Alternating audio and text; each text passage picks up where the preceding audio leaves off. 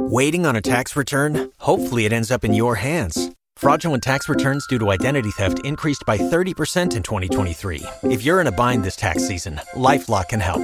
Our US based restoration specialists are experts dedicated to helping solve your identity theft issues. And all LifeLock plans are backed by the Million Dollar Protection Package. So we'll reimburse you up to the limits of your plan if you lose money due to identity theft. Help protect your information this tax season with LifeLock. Save up to 25% your first year at LifeLock.com slash aware. It's our eighth volume of Sleepless Decompositions, coming right up. Uh, uh, don't forget to mention the other very special aspect of this episode. Oh, you mean the fact that you wrote and performed so much of it? well, um, uh, dare I say that would make um, any episode special. No, I'm referring to the number 500. Ah, I see. Right.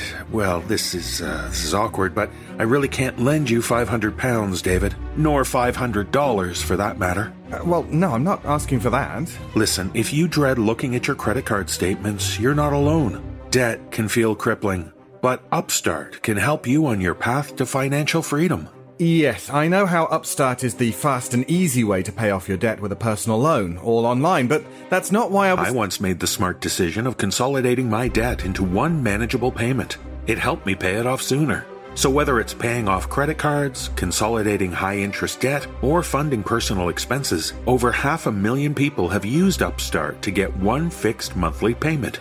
It really does make sense, especially because, unlike other lenders, Upstart considers your income and current employment to find you a smarter rate for your loan. With a five minute online rate check, you can see your rate up front for loans between 1,000 to $50,000. You can receive funds as fast as one business day after accepting your loan. It's a genuinely helpful service considering the financial hardship so many of us are facing over the last couple of years. Yeah, that's true. Upstart can help you regain your footing and get things back on track.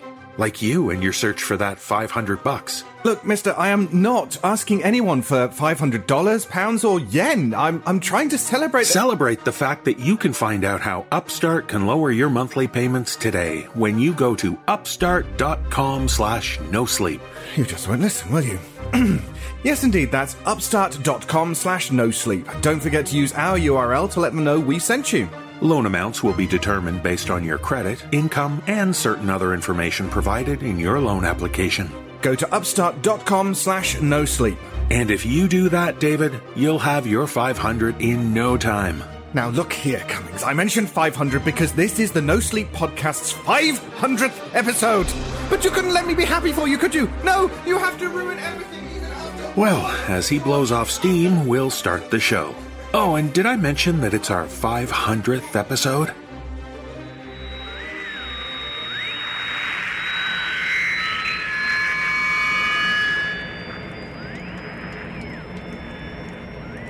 Hello. I, I hope this is working. Hello, Sleepless. Cummings here. Away on my travels once again. As you know, I traveled to many strange places during 2021, such as Canada, a storage unit, New Jersey, a bookstore in New Jersey, a park outside a bookstore in New Jersey, and various multiverses. So now I'm on vacation somewhere sensible, in the middle of the moors in northern England. No phone, no internet, no television, nothing just pure, unadulterated peace. Ah, but this week I've cracked out my satellite phone just for you, because I'm excited and proud to announce that this is the 500th episode we've released at the No Sleep Podcast. And what a perfect time for it! This episode marks the end of the old and the beginning of the new in many ways. It's the final episode of our holiday break, and uh, yes, there are other things too, though. New surprising things that are going to start happening in 2022. Even season 17 won't escape unscathed. Ah, but to find out what's coming then, well, stay tuned, dear listeners. Ah, but 500 episodes, though. Ah, marvelous. To celebrate, I'm going to settle in by the fire and crack open this 500-year-old whiskey I found hidden away in this cabin. I'm sure the owners won't mind. And now, looking outside, it's snowing heavily, almost a storm. The moors stretch in every direction, growing darker as the sun dips below the horizon. Oh, I'm glad I'm tucked up inside. I wonder if there's anybody out there in the cold.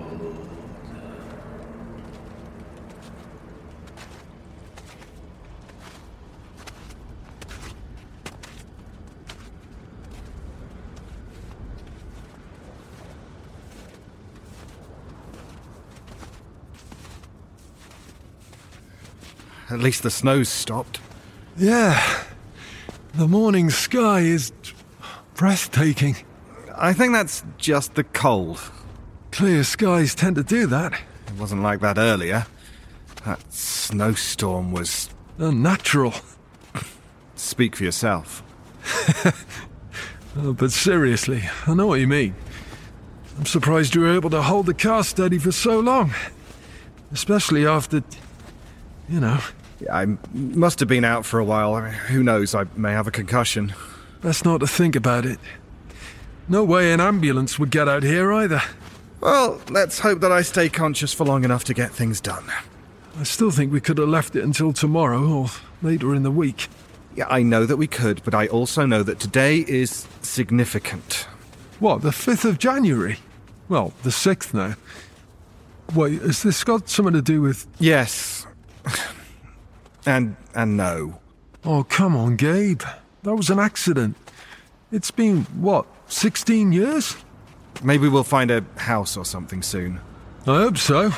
Or whatever it is we're walking out here for. Now, in the cold early morning, through the snow, without a car. Yes, all right, all right. I'm aware of our situation. I'm just worried about you, that's all. In your condition, I know, I know. Yet first I lose control of the car, then I pass out, and now I'm leading you out into the middle of nowhere. I get why you're concerned. I'm not saying I don't trust that you have your reasons, but Yeah, well, the sun's not too far from rising. That'll put the kibosh on things. will you tell me what it's for, though? Yes, just not yet. When the sun has risen, we'll see what happens. Thing is, I, Thing is, what? up there. Can you see that? A fire? That wasn't there before. I think we might be in luck. But it wasn't there before. I know. That's why I think we might be in luck. Just don't agree to anything, okay?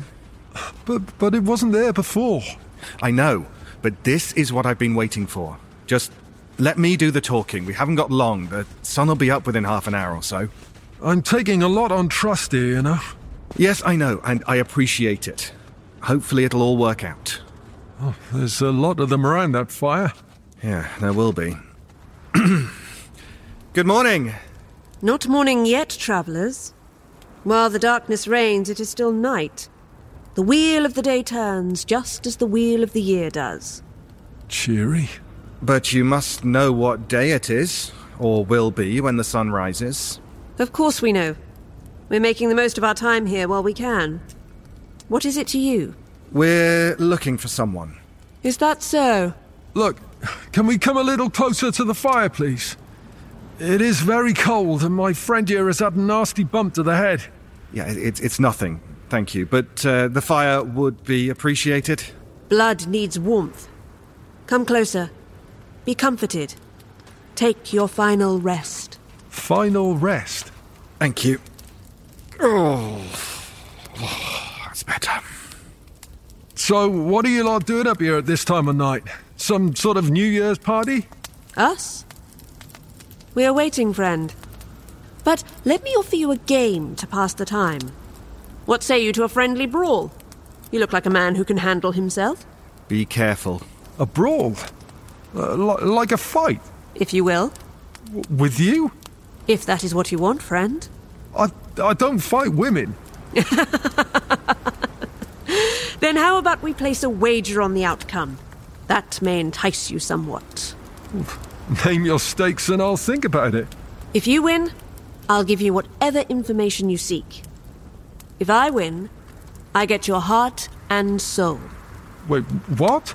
The fire may keep you warm, but it doesn't give us the warmth we crave. Only blood can do that. This is why I told you to be careful. They're dead. Wait, you're not surprised? You knew they'd be here. Yes, I did. They're what I've been waiting for. Wait, wait the dead? Is this. Yes, it is. Shut up. Oh, that's it. I, I'm out of here. No, no, no. Just no, wait. Just wait. Wait. I need you here. Please. Are they all dead? Or, or just this one? My name is Kate. Yeah, whatever. Yes, they're all dead. That's why we needed to get here before sunrise, because that's when the day starts. And especially as this is Twelfth Night. After this, they're much more difficult to contact. What? Your friend is correct. That is the way it works. While the Lord of Misrule reigns, the worlds are inverted. We can gather, we can converse, and we can interact with the mortal world. The Lord of Misrule. It's an old English custom. Uh, Suffice it to say that on this night we can interact with the dead like no other night. Not even Halloween? No, not even then. This is a special night and we're losing time. So, friend, care to make that bet? I. No, he doesn't. After all, how can you defeat someone who's dead? It's not as if you'll get tired, is it? You know, that's a very good point. That's why I told you not to agree to anything. You know of us. Very well, then. What do you propose? I'm a storyteller. There are stories all about the dead and what they want, so I choose stories. We each tell short stories, and whoever's is best wins. Who will arbitrate? Let the universe decide, I don't really care. I just know we have very little time. Do you agree? For your heart and soul? Yes. If you'll give me the information I need if I win. It's a deal. What? Trust me. But. Where did that basket come from? I have no idea, but it's filled with logs. This magic is not just for tonight. With our thoughts, we make the world. To tell stories, we have a fire, but no wood to burn. I thought you might appreciate it. With our thoughts, we make the world. Wait, so. So earlier on, I. What? Summoned you? You expected us, and we answered. You brought us into being. Here, I am so confused. And this wood, it's. from the yew tree. it is. Yew, the graveyard tree, said to contain spirits of the dead and bring them forth when burnt. You are well versed in folklore, stranger. If you care to start, think of your story and throw your log onto the fire. Let the spirits speak through us. Very well. Let battle commence. I'll start with a story I call Snow Gloves.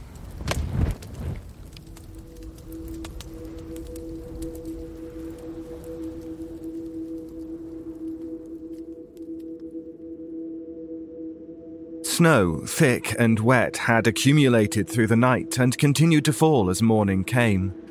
The snowstorm had been rough, with heavy winds periodically sending hail clattering against the windows in the middle of the night. You could sense the cold even indoors, as though invisible threads of ice were weaving in and out of the walls. Mum and Dad said school was cancelled, but shot each other worried glances as they looked at the mounds of white that had once been the car and van. Work was never cancelled, no matter the weather. The river could flood, the forest could burn, a tornado could rip through the East Hall, and the campus would remain open. It was decided that they would both face the elements and would only free one of the vehicles to minimize time spent outside. We were told to stay indoors and behave. I was more than old enough to watch my sister and myself. I wanted to play in the snow. I planned on sneaking out as soon as they left. The cul de sac came alive with the sound of shovels as more and more parents began the arduous task of clearing their driveways. I watched from the frost coated window, using my palm to melt the ice enough to see. About halfway down the path to the driveway, Dad was already cussing. Mum trudged through knee high snowdrifts to take the snowblower out of retirement. By the time they were done with one section, the previous was already white again, with fresh snow. As I swept the area by gaze, I thought I could see something in the distance. I squinted my eyes down the street and saw an approaching wall of white with a vague outline at its helm. Whatever it was, it had albino pink eyes and what I thought were antlers. But my little sister tugged on my shirt, insisting on that cocoa, and in that second it took for me to avert my gaze, whatever it was had become engulfed by the tsunami of snow. The snow squall continued its journey into the cul de sac, and at first I could just barely make out disappointed groans of neighbours around the sound of the snowblower. And then, was that a scream? My sister tugged on my sleeve and told me to make cocoa. I shoved her aside and rubbed circles in the foggy window looking for my parents, who had managed to clear the snow all the way to the car. The approaching wall of white blew into my driveway and before long formed a barrier between us. It wasn't until the snowblower stopped that I truly felt a pang of horror in my guts. Now I could hear the screams clearly. They came from all directions, undertones filled with primal terror. The squall hugged the house, pressed itself against the window in a complete and utter whiteout, dense enough you'd wonder if the sun would ever be visible again. The screams stopped. All at once, all of a sudden. I hadn't even noticed I was gripping my sister's shoulder so hard my knuckles had gone white, until her little voice broke the deafening silence and asked if Mum and Dad were okay. She didn't even say I was hurting her. I think she was as shaken as I was.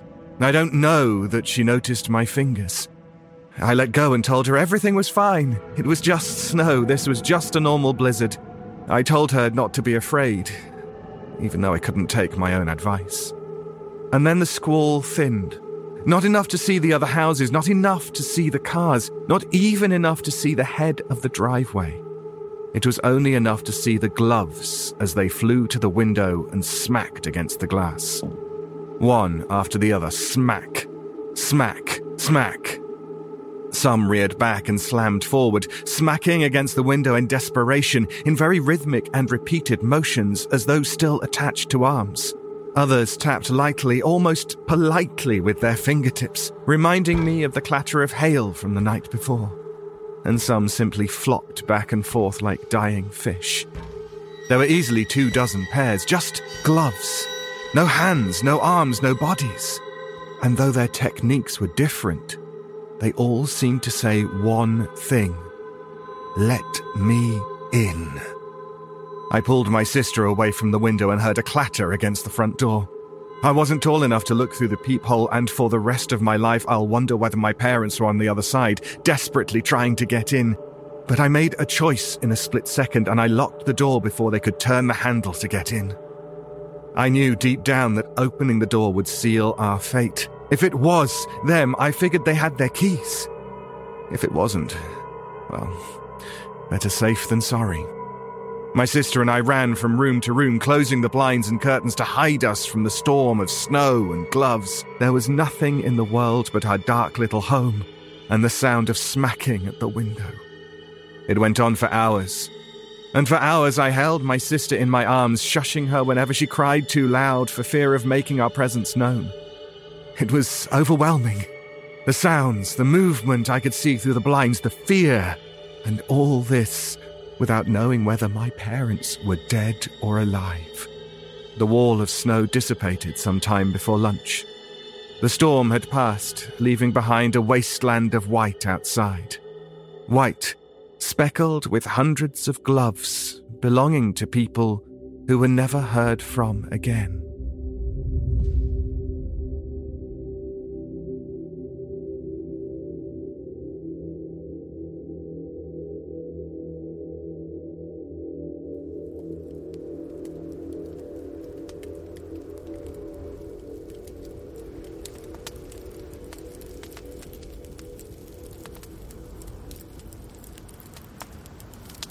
Snowing again.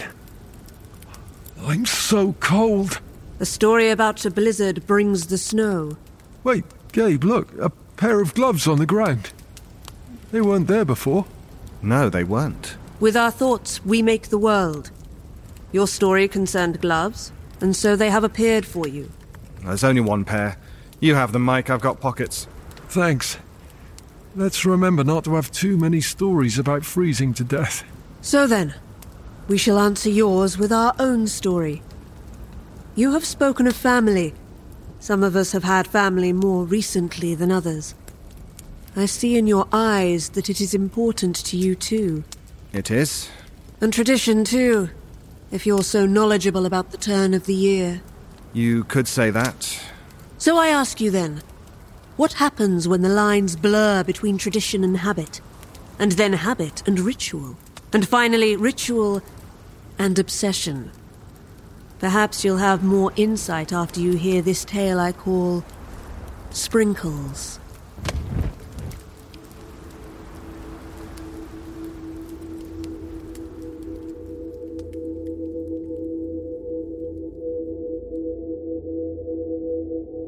I'm more than a little OCD. Until this morning, I never saw it as a problem. I just have to prepare, take care of things, same as anyone else. Example I have to have at least two of everything I might run out of. That way, I'll never run out. I have two bottles of moisturizer in the bathroom, two tubes of toothpaste, a spare toothbrush, and a spare shaving razor. If I should run one of my cans of shaving cream dry tomorrow morning, I'll know I'll have to go to the store. Here's another. I like my food in solid, uninterrupted colours. If I splatter ketchup or mustard on anything, I have to clean that shit up with a napkin, shake up the bottle, and try again. Generally, I have my condiments on the side to avoid this calamity. As you can imagine, things like black eyed peas would be impossible for me. And if I'm to have sprinkles on my ice cream, they have to be the same colour as the ice cream itself. That goes for my caramel macchiato with sprinkles on top too. But here I'm a little adventurous. Or I was this morning. Just the idea of putting those little sugar sprinkles on the top is kind of risky, since the drink changes from creamy white to dark honey brown just under the surface. And that's one very good reason that things are served in paper cups and not glass or plastic. You don't have to see the colours mixing together. You just work your way down from one to the next without looking too much or overthinking it. So, I took a chance when the barista offered me sprinkles, something I'd never even considered putting on my favourite hot drink before. YOLO, I thought to myself. Let's do this. But I had to have white sprinkles, of course, because the top of a caramel macchiato is white. Problem was, as my barista explained, she only had sprinkle shakers in multiple colours. I told her I'd pass on the sprinkles then. No big deal, thanks for the suggestion. She gave me that long suffering look that non OCD people reserve for people like me. She explained that there was virtually no difference between coloured sprinkles and white sprinkles. They're exactly the same. I was tempted to leave. I wanted to explain why I could only have white sprinkles, just so she'd understand and leave me alone about it. I didn't need any sprinkles at all, really. I liked my caramel macchiato just fine without them. Instead, I clammed up, and that made an awkward silence. And that made me panicky, so I said the only thing I could get out just then. Just white sprinkles, please. She sighed with anger, swept up the multicoloured sprinkle shaker in one hand and left with it behind the door that led to the back, abandoning her co worker to deal with the whole line of customers behind me by himself. I felt legitimately bad. I wanted to leave now more than ever. And the guy server told me I shouldn't have done that. He said that Courtney was super stubborn. I shrugged. I didn't even know her name was Courtney. But I couldn't leave. This was my coffee place, right here, nowhere else. If I left like this, I could never come back to it. So I stayed, and eventually Courtney re emerged with the sprinkler shaker in one hand, within which I could not see a single white sprinkle and a coffee filter in the other. She shook the filter under my nose. In it, I saw a small mound of only white sprinkles. She asked if I was happy now. I told her that I was. I got my caramel macchiato with white sprinkles, and I quite enjoyed it for all of the walk home. I knew better than to look inside of it once I got a few sips in, and honestly, it didn't taste noticeably different with the new addition of sprinkles. It was quite a sweet drink to begin with, so in the end, I had nothing to complain about. But some of those sprinkles lingered in the bottom of the cup when I tossed it in the trash. And that bugged me. It bugged me a lot. I just had to take that whole bag down to the trash, even though the bag was only half full. I let it go, though, because my stomach suddenly felt funny.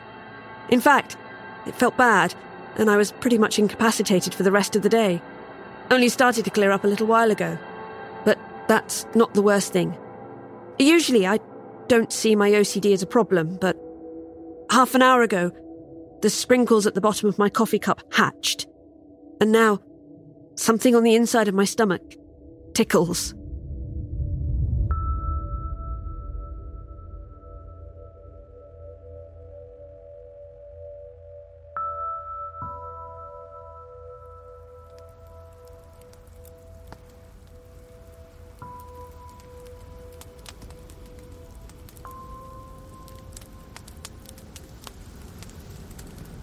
Wait, that, that was a long story. You can't do that. You, you know the rules of this night, and before the sun rises, you'll have to disappear and leave us without what we need. We'll have to wait until next year. It was barely longer than yours. And besides, that is of no worry to us under the rules of this game. Look at your watch. And the sky. What does she mean? That's what she means. What time do you make it? 336. How does that work? We were still in the car at that point. I said the universe could decide who wins. Shit! So, what? They can affect the universe? We all can. You heard them with our thoughts who make the world. Then we should make it daytime and be done with this. No, no, I need information. I can't leave without it. Oh, come on, Gabe. No, we're dealing with the dead, but we keep playing. Shit. And you've bet your body and soul on this? Yes. You said you knew what you were doing. I. Yeah, I, I, I did. I did. I just. Oh, I, ju- I just feel a little woozy, that's all. Do you yield? I've got a story. Mike, I. Go on. We're all ears. I know what I'm doing, Gabe. This one's called No Class in First Class.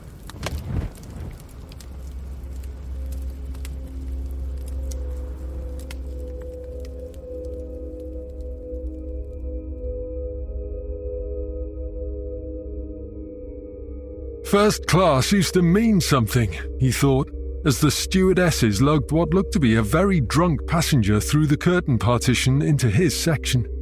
The man, an oaf of a person, did nothing to keep himself upright. The weight of his fat and height fell entirely on the shoulders of the two small ladies dragging him forward, head slumped. They dropped the stranger on the seat next to him, and he hoped this was a temporary stop to catch their breath before bringing him to his final destination. That hope was squashed when one of the two unceremoniously threw a white blanket over the man, which slid into his lap the second she hurried off. The most good looking stewardess, the one whose blouse buttons could barely contain her bosom, said something. Due to the drone of the airplane and his ears still blocked from liftoff hours prior, he couldn't quite make out what she'd said, and he'd been too busy peeking elsewhere to read her lips. She gave him a quizzical look, and he shrugged as though to give approval. She smiled and hurried off, leaving him with the man passed out next to him. He pulled out his agenda and flipped through the pages until he reached the last week of December, this week, and realized the book came to an end. Damn it! His secretary hadn't packed the agenda for the new year. He wasn't due to return home until January the 5th, but how was he supposed to manage without her notes of the who's and when's of the meetings he was meant to attend overseas?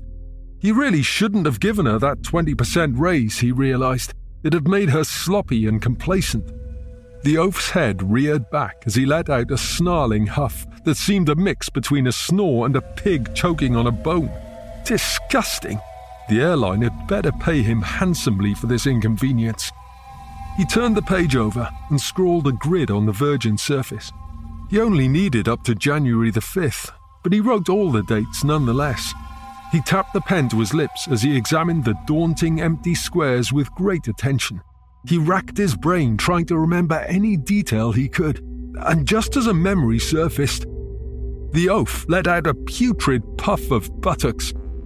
The scent lingered, making his eyes water and forcing a hand to clasp his mouth and nose in protection.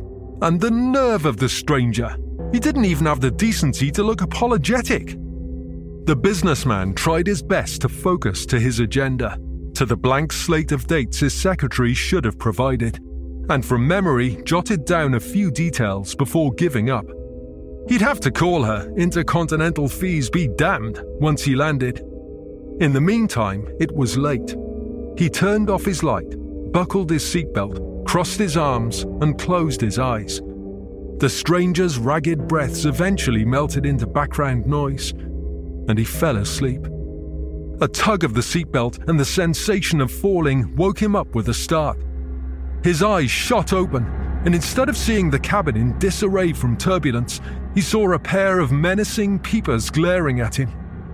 They belonged to the oaf, who was now leaning over him, eyes wide open and staring deadpan at the businessman. The oaf's chest bounced up and down in a laughing, no, mocking jiggle, as though to tell him he was a fool for being startled. Even with the screams in the cabin and the sounds of rattling luggage, he could hear a hissy laugh choked out of the oaf with every bounce. He had had enough. With a stern, get off! The man shoved the oaf as hard as he could back into his own seat. But he pushed him a bit too hard, and the oaf toppled over the armrest and into the aisle. He made no effort to soften the impact, and as turbulence persisted, he was shoved up and down the aisle, staring at the businessman every time he slid past his row of seats. The stewardesses came only once the turbulence had ended and proceeded to put the man back into the seat, this time buckling him in. The businessman tried to protest, but it's hard to argue when you can barely hear. Once they finally landed, he was asked to stay behind as the rest of the plane emptied. The oaf wasn't moving, and he was too big to get around, so he couldn't even slip out unnoticed. It was then that the paramedics arrived on scene and attended the drunken oaf. He pieced together the story from the conversations between them and the stewardesses who explained the situation. The oaf had died early in the trip. A simple heart attack. To spare the panic, they'd moved him to the most secluded part of the plane, first class, and sat him next to a businessman who'd shrugged when asked if he minded the company. You would think that's where it ends. Just an unpleasant trip with a corpse as a seatmate. But you'd be wrong. For, you see, in treating the dead man's body with such disrespect in such close quarters, a little something transferred onto the businessman. For the rest of his life, whenever there was an empty spot next to him, something not quite visible yet somewhat tangible, would sit next to him. He would hear the ragged hiss of gas escaping its body, feel the weight of something pressing against him, and smell the stench of soiled bottoms, which his nose could never quite become scent blind to. And yes, that includes in bed.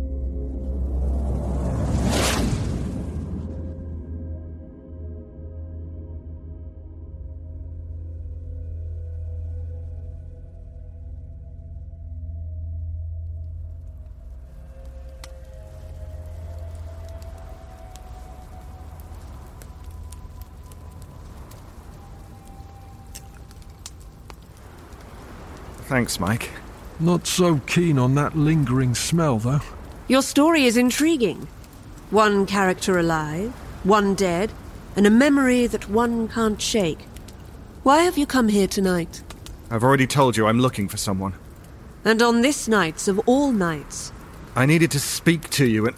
Oh! How's your head? Is the concussion hitting you? Mm. I'm okay. I'm okay, let's just get on with this. Your turn. Very well. This story is entitled O Tannenbaum.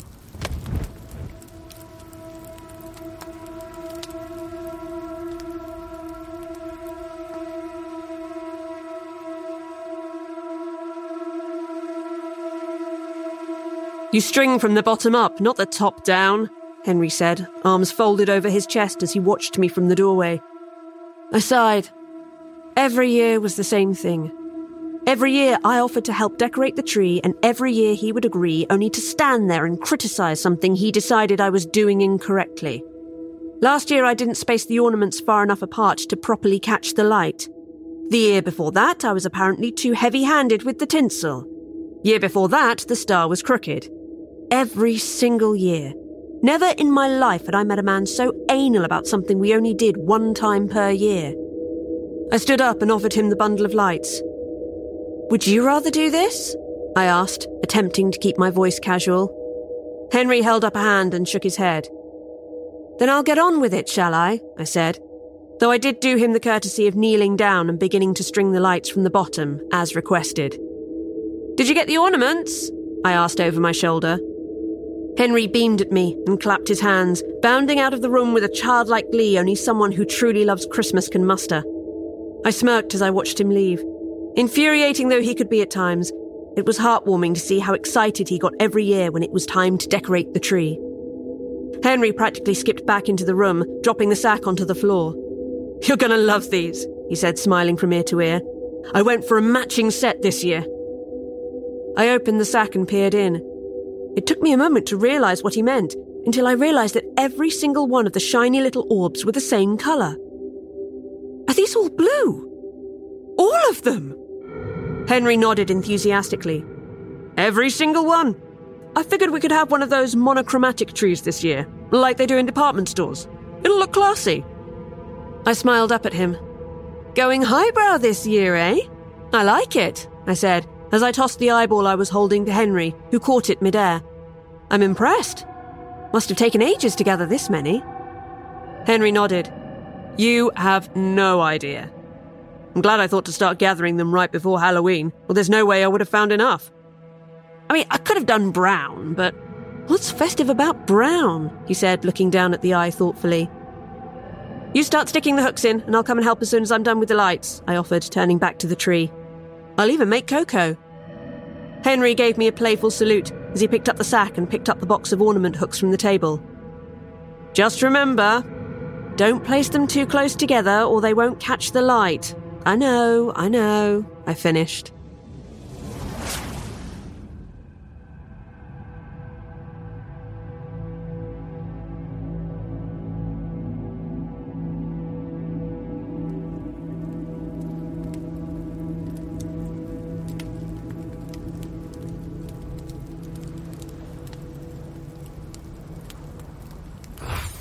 Why would anyone do that?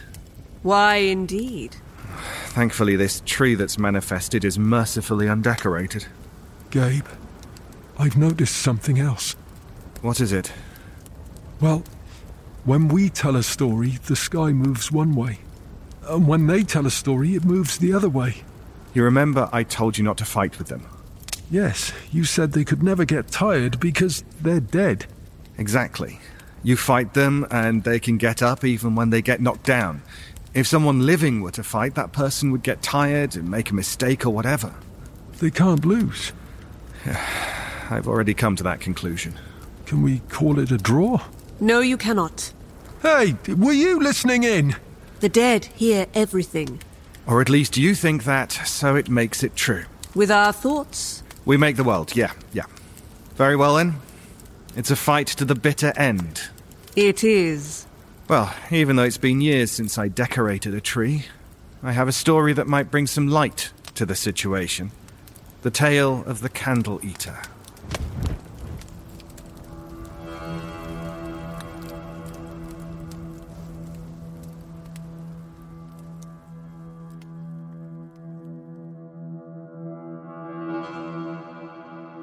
It started small, like with most disorders. She was making chocolate truffles one year for the holidays, and the recipe called for an ingredient known as paraffin wax. She'd never heard of it before, and in doing a little research, she fell down a rabbit hole of all the foods that contained wax. Foods, she realized, she loved. According to her research, the wax was harmless. The human body simply flushed it out of the digestive system due to its lack of nutritional value. The truffles were a hit, so next year, for the office New Year's party, she made more. As she watched the wax melting in the chocolate, she felt a sudden urge to scoop a bit of it into her mouth. After all, what was the harm? If it's safe in the chocolate, then it's safe separate from it. The wax didn't taste like much, but something about its texture and consistency made her very happy. Later that evening, after the party, she snuck a few pieces and chewed on them, enjoying the waxy sensation against her teeth and gums. It was even better solid. This became her little secret habit, something she only ate when she made truffles. Before long, she found excuses to make them for Candlemas, for Easter, for the solstice, to celebrate a long weekend, for every birthday and any potluck, until people grew sick of her truffles. And even then, she kept making them, knowing they might wind up in the trash. One winter's night, freezing rain blew a nearby transformer, cutting power to her neighborhood. It was in the light of a long white Christmas candle that the disorder truly took root. As she watched the creamy wax trickling down the long shaft, she felt compelled to taste it. It was delightful. A little different, perhaps more pronounced than paraffin. It was also thicker, sticking on the sharp points of her teeth like toffee. She was enthralled. A candle a month became a candle a week, which became a candle a day. And so the cycle continued for two years. She tested different candles, some flavored, some colored, some plain, and even a few wax melts to tide her over between waxy meals. It was on a night much like tonight, where snow and hail pelted against her window, that she finally suffered the consequences of her actions. She'd been binging candles and chopping wood all afternoon preparing for the storm, and was now sat at her fireplace, sweat trickling from her, cocoa in one hand, candle in the other. She scratched her arm and felt something oily, and when she looked, she found a thick, clear liquid oozing from her pores. She wiped it off and brought it to her nose, sniffing the distinct scent of wax. She could have blamed accidental spillage, if not for the fact that the same wax was pouring from every part of her body. And as the fear and realization dawned on her, she found comfort in the one thing she knew candles. Even as tears of worry fell from her eyes, her teeth gnawed reassuringly against more wax, soothing her like a comfort blanket. She didn't even notice when those same tears thickened to the consistency of melted wax. Her stomach churned like butter as she felt something welling inside of her. She felt an urge to stand, but it took some effort to pry her body from the waxy seal on the ground beneath her. She looked at her hands and noticed a certain amount of translucence at the tips of her fingers. They had gone numb, or no, was it wax? Were her fingers always that length, or had wax melted over their tips, elongating them? She couldn't tell. She couldn't remember. She tried to take a step back to get to the phone to call for help, but her feet were now caked to the ground. She let out a cry, but the sound was stifled by bubbling wax, and her tongue had become encased in waxy saliva. Her arm just barely managed to lift to her mouth as a single thought hijacked her brain. Pull, pull, pull, pull, pull, pull, pull. Her waxy, no, her wax tipped fingers clawed at the blobs of wax trapping her tongue.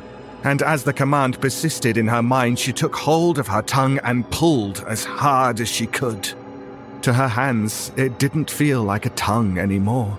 As she tugged it, she felt a raspy pressure and pain shooting down her mouth, into her throat, and all the way into her stomach. That's when she saw herself in the mirror. Her tongue had blackened and thinned, it had coiled around, pulled taut. It was a wick. She felt the panic come in waves. Her body? Was it encased or had it become wax? Either way, the sight made her shudder internally. All she could do now was release what had once been a tongue and let out a final gurgling plea for help as the last layer of wax dollops hardened. And then finally, without any effort on her part and rather against her will, her body slowly arched back, her head tilted upwards, until the wick in her mouth had become perfectly straight. She was still conscious when its tip lit up.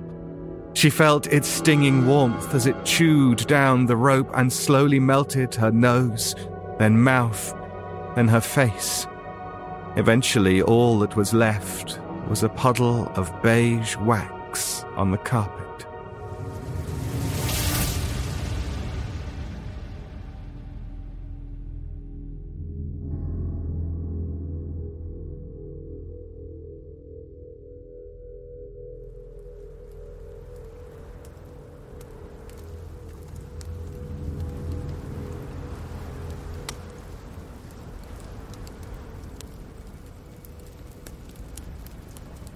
There is a darkness inside you.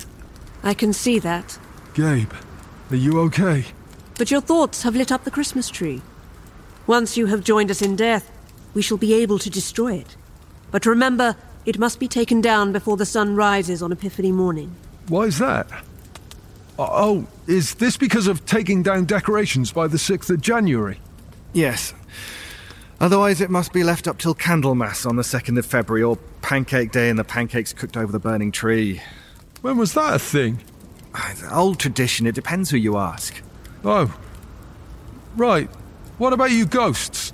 It is said that spirits will take refuge within a tree that is left up after sunrise, and thus the Lord of Misrule is invited into your lives for the rest of the year.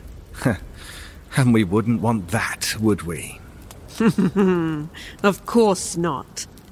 And I do have an appropriate story, too. I'll be home for Christmas.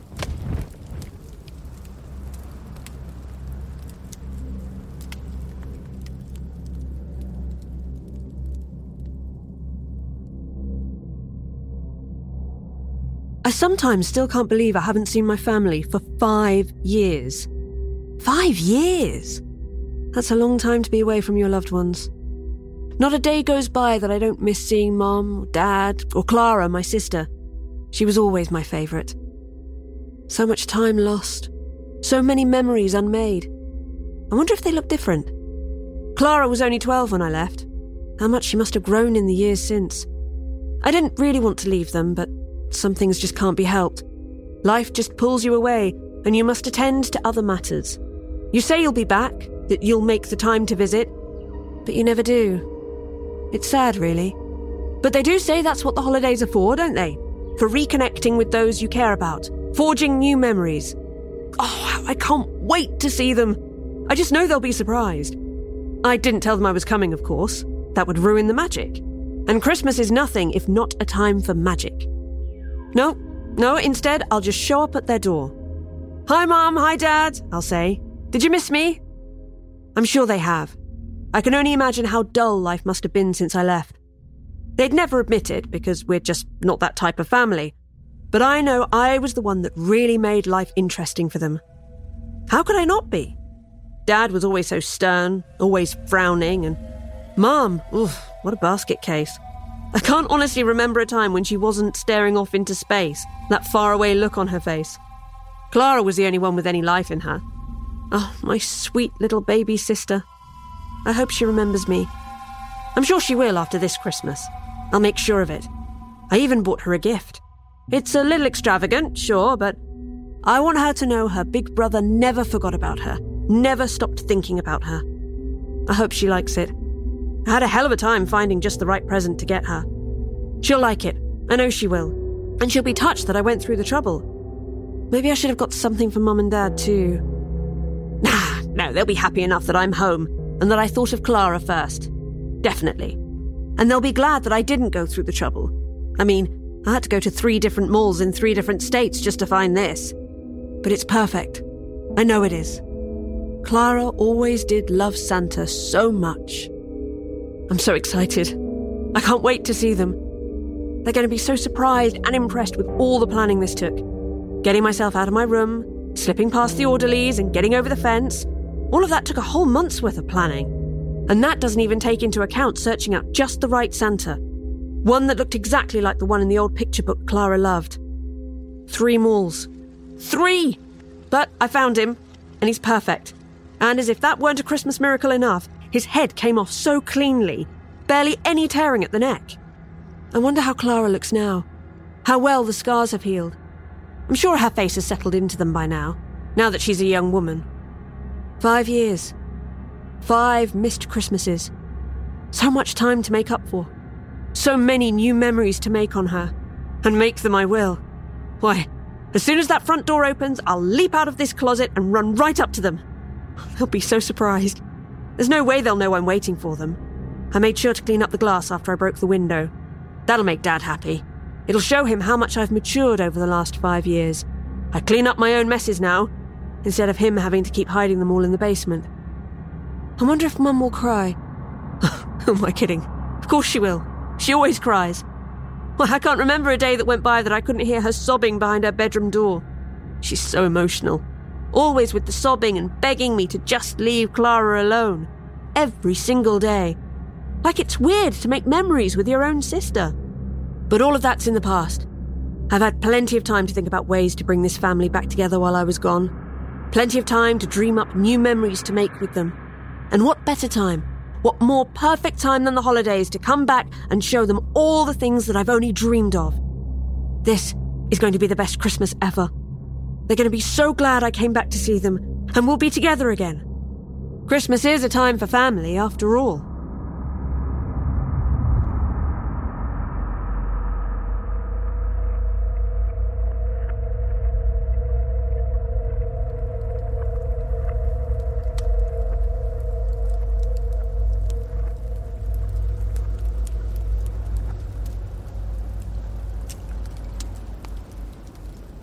Very cheery.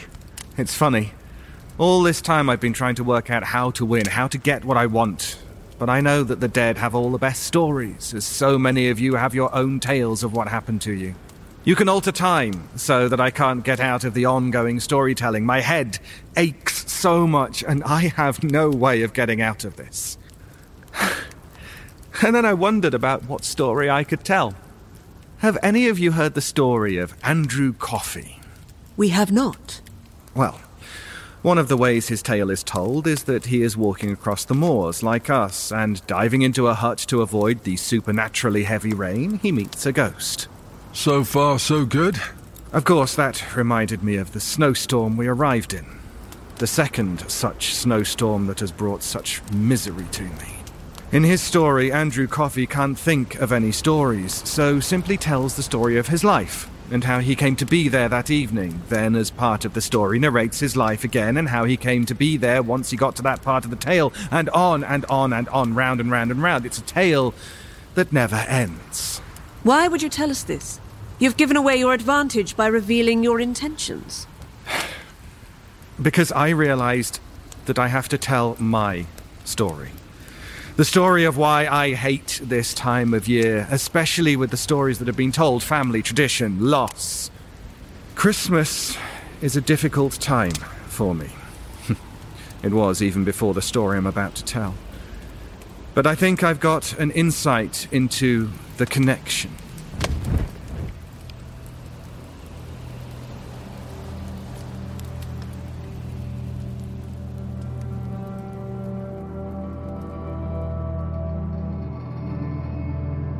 I hate Christmas, but it hasn't always been that way. Two dreadful events in my life led to that hatred. One forged it, the other fed it, and I'm convinced they are connected. Those two awful moments took place during near identical snowstorms on the 21st of December, the same date, though more than a decade apart. Seventeen years ago, on the 21st of December, I was travelling with my wife Claire up north to Aviemore in Scotland. We thought it would be romantic to drive through the snowy landscape, the mountains glaring down at us, and then to a cosy log cabin for our own Christmas retreat. That evening, the weather worsened as we drove. A thick blizzard smothered the winding country roads for miles around us. I, I was sure we could make it if we were quick. Claire thought otherwise but I still went on. Less than three miles from our Christmas getaway, a driver swerved onto our side of the road. The front of the other car ate up our headlights as a banal Christmas song played on the radio. Then, with a snap of growling metal, it leapt up and smashed through the windscreen.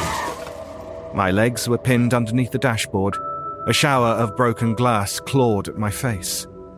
As the air filled with the stench of petrol bleeding out, the dust and snow settled into an oppressive silence. In a daze, I turned to look at my wife. Claire's head and chest were crushed beyond recognition, with the exception of her left eye. It stared at me, glassy and lidless, catching the flickering glare of the beast that killed her, its wired metal innards a contorted mess on top of us. Through the grief that followed, I never remarried and I never celebrated Christmas again. Instead, I established my own festive tradition. The week before each Christmas, I would fly out to somewhere warm and sunny, preferably with a country with no interest in jolly Santas and rustling tinsel. to forget that the damned holiday ever existed. That tradition was broken last year. My boss needed me to work with an important client just before Christmas, one worth a fortune to the company. If it went well, I was told I'd finally be made a partner. This was an opportunity I couldn't refuse. The dreaded date for the final meeting was given to me from up on high, the 21st of December. I hated having to work on the anniversary of Claire's death even 16 years later, but still, that was what I intended to do. The 21st of December came, bringing with it a snowstorm that lashed the streets with white flakes and a biting wind. It was all too familiar. I drove through the blizzard, trying not to think of the last time I'd been in a car during a snowstorm on the 21st of December, Claire's lidless eyes staring at me. When I finally made it to the towering office building, it was deathly quiet, the ping of the elevator echoing through the marbled lobby. I stepped inside and pressed the button for the 14th floor. Before the doors could close, a couple in their 40s entered the elevator with their son. He couldn't have been more than six years old. The brass doors closed, and I hovered my finger over the brightly lit buttons out of courtesy. Which floor? I asked as the elevator began to make its way up to my boss's office. The man said nothing. He looked at me with a peculiar expression like he was shocked I had spoken to him. His pale brow furrowed, and I then noticed the anxious look on his wife's face. She was glancing around the elevator, not daring to make eye contact with me. Are you okay? I asked. The man opened his mouth, but another voice spoke instead. It was the young boy who was with them. He was facing the doors, and I could see the reflection of his pale features on the brass. You shouldn't be watching, the boy said in a thin, somber tone. I then noticed a red line forming on the skin at the back of the boy's neck. It was faint at first, but then grew more crimson and vivid. The line suddenly broke open as a piece of white bone pushed up through the skin with force. Blood sprayed over me as the boy's head slumped forward off of his body, thumping onto the floor. I instinctively screamed, but the boy's parents did nothing. They watched me for a moment with puzzled looks on their faces while I stared in horror at the still standing, headless body of the child. The father then suddenly reached out with his hands to violently grab at my throat. The doors to the elevator opened on floor 14 with a ping, perfectly timed to allow my boss's important client to see me screaming in terror at thin air. I was alone in there. When I was taken to my boss's office, weak and deliriously unnerved, he was ready to fire me for embarrassing the firm. But when I revealed what I'd seen, he sat down and told me something in a grim, hushed voice. Many years ago, on the top floor of that building, a man had dragged his wife and child to the mouth of the elevator shaft, tied a rope to himself and to them, and then leapt to his death, falling 48 floors. The three bodies crashed through the roof of the elevator below. The mother and father died on impact, but the boy was already dead before he slammed into the roof. His head had struck a support beam on the way down, decapitating him. This all took place during a blizzard on the 21st of December 1952. The only thought I have is that on the night Claire died in our car on that snow covered country road in the mountains, a connection was made between me the 21st of December, the snow, and the dead. A grave thread pulling at the world. I still hate Christmas. I haven't changed my mind about that. But whenever I now escape the festive period and the memories of my wife's death, I always check three things that there have been no violent deaths in the immediate vicinity, that there is no snowstorm on the horizon, and that I am never alone on the 21st of December. Otherwise, who knows what I'd see.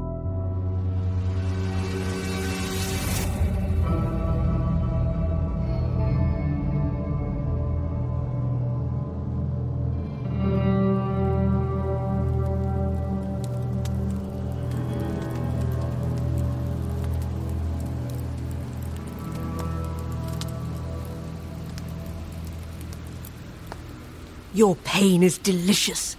The sky gets darker every minute. Those clouds are black. So, what, are you wanting to see Claire again? Is that the information you've been after? No. No, it's not.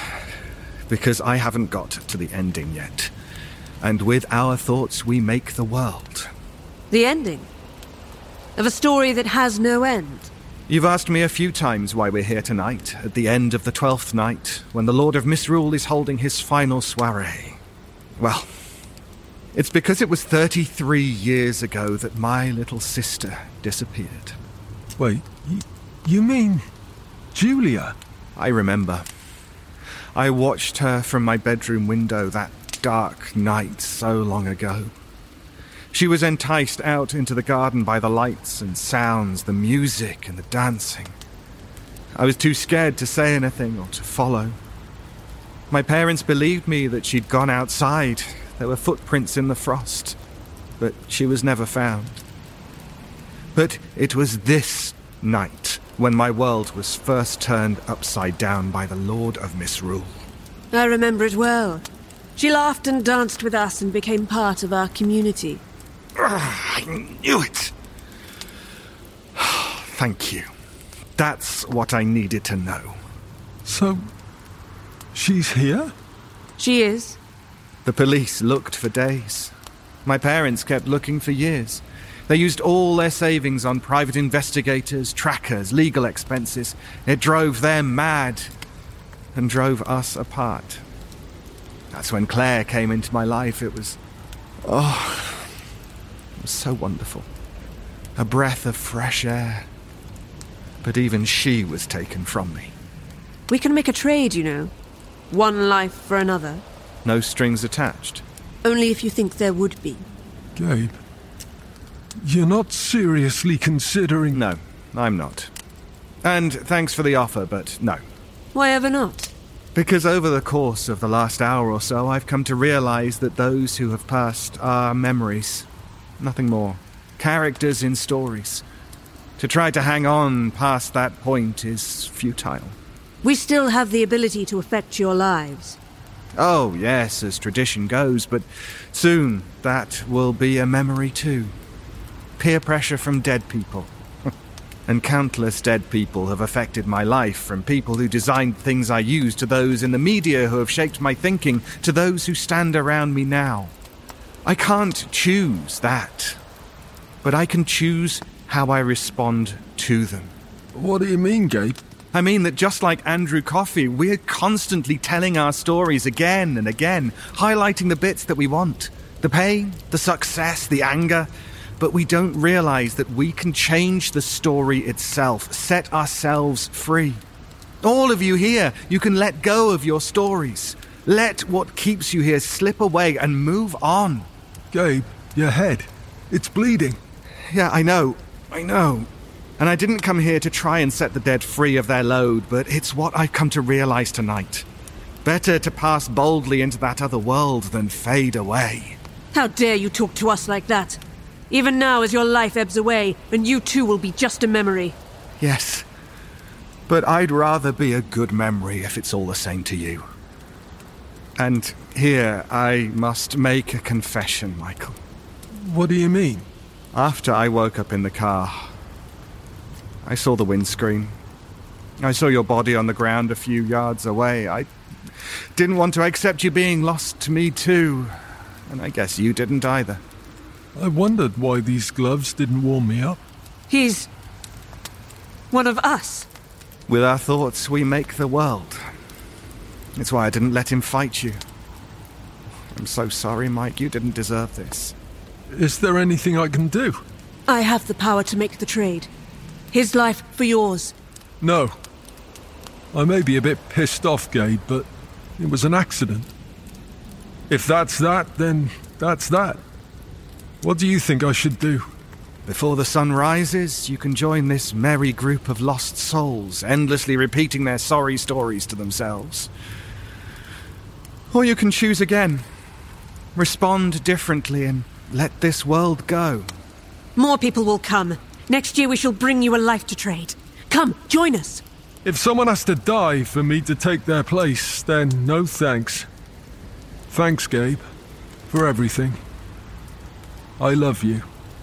Thank you too, Mike. That's the choice. The only thing keeping you in this situation is you. If you want, you can move on. Stop repeating the same thing year in, year out. Choose again. No. No! I am the Lord of Misrule, and I command you to stay. Well, if you're staying, I've got a surprise for you. What is that, mortal? With our thoughts. The sunrise. No! How did you. The clouds! Quick! To the tree! The tree! We make the world. Those dark clouds were very useful in covering up the sunrise. And you were the ones who brought me the Christmas tree where you were forced to take refuge. So now. It's done. I'm sorry. I'm so tired. I just hope someone finds me soon.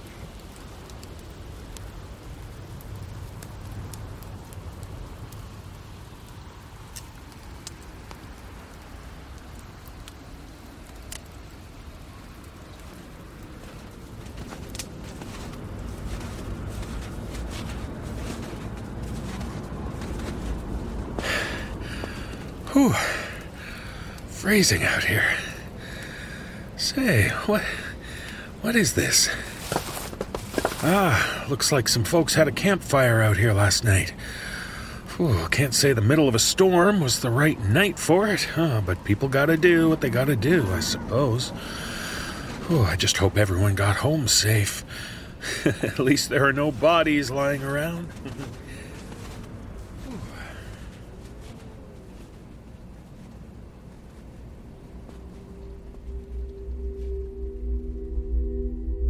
You have been listening to Suddenly Solstice, created by David Ault and Manen Lyset, and performed by David Ault, Andy Cresswell, and Erika Sanderson. The wraparound story, Epiphany of the Dead, was written by David Ault with contributions from Manen Lyset. The stories Snow Gloves, No Class in First Class, and The Candle Eater were written by Manen Lyset. The stories O Tannenbaum and I'll Be Home for Christmas were written by Jae Christopher. Sprinkles was written by Marcus Damanda. The Connection was written by Michael Whitehouse. The witch will fall, the goat will rise. Season 17 returns next week. And so, as always, brace yourselves. This audio production is copyright 2022 by Creative Reason Media Inc. All rights reserved. The copyrights, I say, for each story are held by the respective authors. No duplication or reproduction of this audio program is permitted without the written consent of Creative Reason Media, Inc.